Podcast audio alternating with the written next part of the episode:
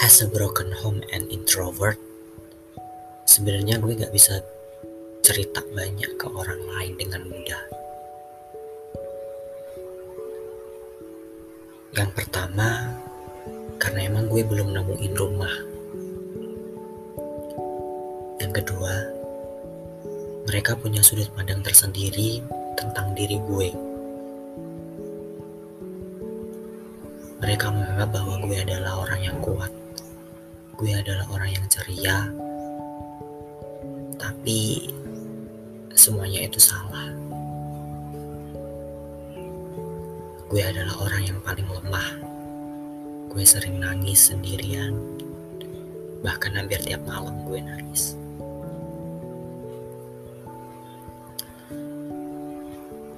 Kasur, guling, bantal, malam, dan langit-langit rumah gue lah yang tahu cerita gue setiap malam.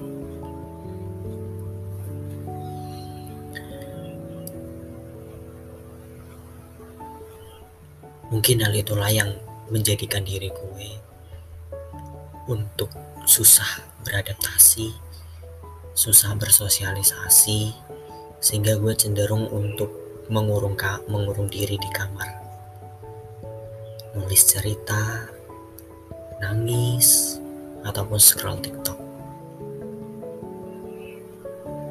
Nantinya di podcast ini gue bakalan banyak cerita tentang apa pun itu.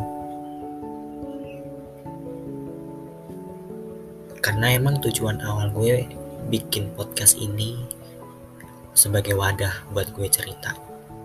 Karena gue belum ada orang yang bisa gue percaya untuk menjadi rumah untuk cerita. Menjadi rumah untuk segala keluh kesah gue belum ada. Dan kalian yang dengerin podcast ini, semoga gak ngalamin apa yang gue alamin. Semoga keluarga kalian tetap utuh, tetap harmonis, sampai kalian dewasa, bahkan sampai kalian nikah. Dan untuk kalian semua yang ngalamin hal yang sama kayak gue. Kalian boleh share kalau kalian mau share cerita kalian. Kalian bisa DM di Instagram pot.rumah.kalian. Nanti gue bakalan bacain satu-satu dan gue bakalan jadiin konten kalau emang kalian ngizinin. Kita jadiin podcast ini rumah kita bareng-bareng.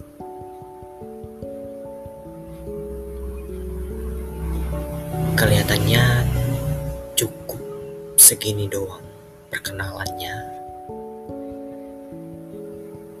Dan ya, sampai jumpa di episode selanjutnya. Anggap saja rumah kalian.